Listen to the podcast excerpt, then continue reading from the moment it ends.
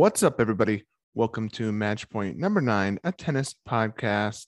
This is uh, my first ever little mini episode. Little mini, that's a double adjective saying the same thing. But uh, yeah, I have a minute here. So I wanted to use it to try something new. Walk through our new leans plays for day four of the Australian Open. The board was getting eviscerated to start the year.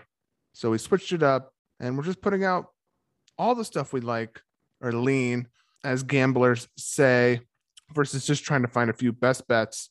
And we've had some success, current run of 19 and 9 on that. So let's dig into the plays that I've already put out here at MP9 Tennis. Derek uh, is not joining me on this one, my co-host Derek, because I'm just trying it out. Spur the moment. Let's do this. All right. Um, we got first off, we got Chris O'Connell versus Diego Schwartzman. Now, Schwartzman's coming in as a heavy favorite. He's minus six and a half on the games line, minus 550 on the money line. Chris O'Connell getting zero respect. And I'm not sure why. Schwartzman isn't exactly a god on hard court. And O'Connell had a very solid win against Hugo Gaston in the first round. I posted on our Twitter the over 33 and a half. I like O'Connell to push Schwartzman a little bit. Now, this guy, Diego Schwartzman, obviously great player, started off the year hot. He's got a win against uh, Tsitsipas under his belt in 2022. That said, he is prone to get beat by guys he should beat. He was handing out top 10 wins when he came into 2021 in the top 10 the beginning of last year. O'Connell, he could find a level on hard court, outdoor hard court. I mean, as I said on our last podcast, maybe I'm hanging on to his win versus Jannik Sinner in Atlanta last year a little bit too much. But I do think he can give Diego some trouble here, get some breakpoint opportunities, and convert. I like the over 33 and a half games versus the game spread. Schwartzman should win this match as he is the better player, but I don't think it's going to be as straightforward as the books say. O'Connell also should have a pretty solid crowd behind him, but Diego probably will as well. One of the more popular players on tour. Uh, oh, I also wanted to say O'Connell did play Gaston in the first match, and uh, a pretty good uh, gauge to, to play Schwartzman next. Now they're not one for one, but uh, you know, playing Gaston versus like a Gerasimov or someone, much more of a comp. Gaston to Schwartzman. So he's going to have uh, a little bit of an IQ coming into this match. What it's like to play with a shorter statured player. All right, my next one is Sebastian Baez plus seven and a half versus Tsitsipas. Now, Steph crushed Michael Ymer in the first match, uh, covering the game spread easily of six and a half. Now, why I like Baez in this match is while he's ranked 88th on the ATP, he's actually a top 50 ELO player, 20 plus spots ahead of Ymer on the ELO charts, and he's getting more games. We've already seen Korda struggle in his second match uh, after everyone thought you know his fitness issues were behind him. I think we might get some of that here with Steph, uh, who's not exactly the healthiest player at the moment, although he did look good in the first round. I think there's a lot of value in plus seven and a half. That's a lot of games. I think Steph obviously wins this match, but uh, Another reason I like this, Baez always gets comped to Schwartzman, and Schwartzman has pretty good head to head versus Tsitsipas. So guys like Schwartzman and Baez can give Steph trouble. I'm I'm I'm taking plus seven and a half. Let's do it. Only minus one ten. All right, my next one, and this one is uh Stevie Johnson. I'm always on the wrong side, but I love fading him. I'm just not a fan. Jannik Sinner. I mean, it's time for this guy to get crushed. Minus seven, even money. Let's roll into the next round, Jannik. Just in and out of this court. Then we have Alex Molcan, money line minus 164. Now I'm finding safety in the money line versus laying the games at minus 164. The games are only three, so I don't think it's bad, but Andujar could be tricky. Crafty veteran has found levels to beat Thiem and Federer last year.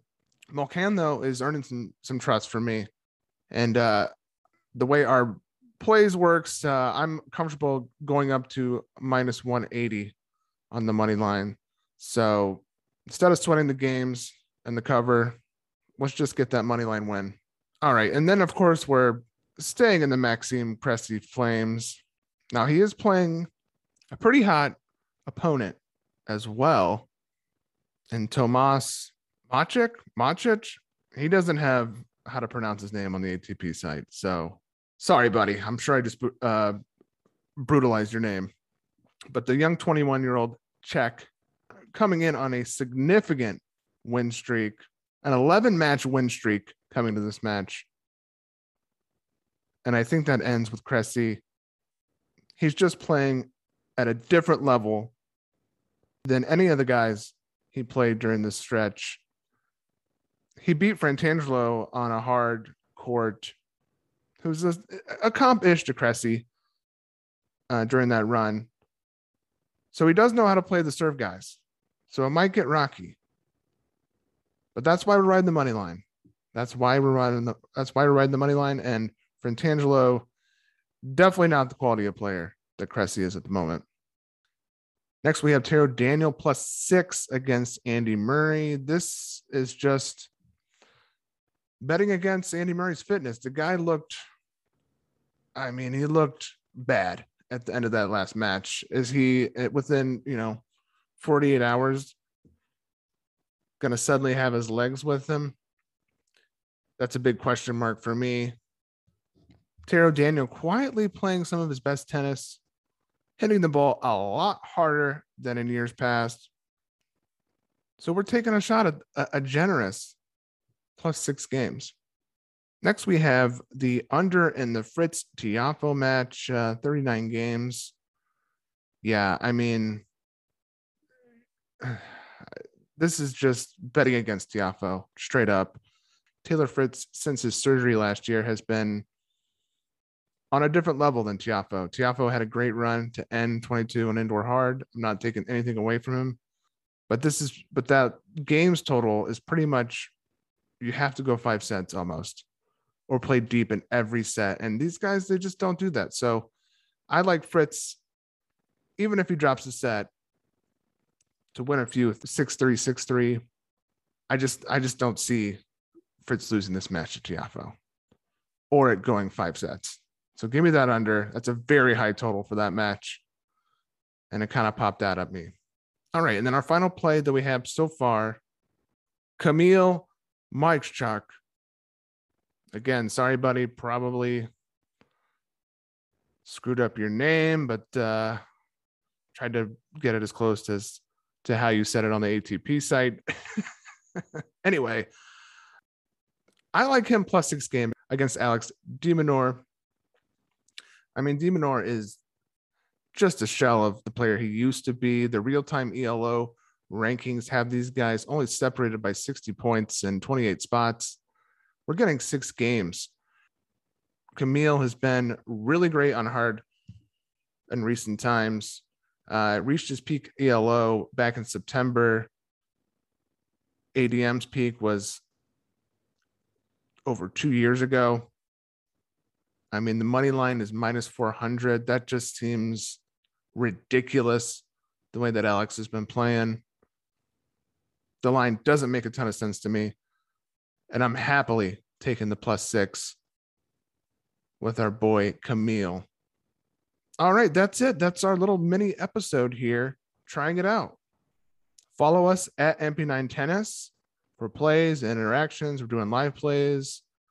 Just having fun tweeting out general thoughts about the Australian Open and beyond. And uh, yeah, until next time, see you on the court.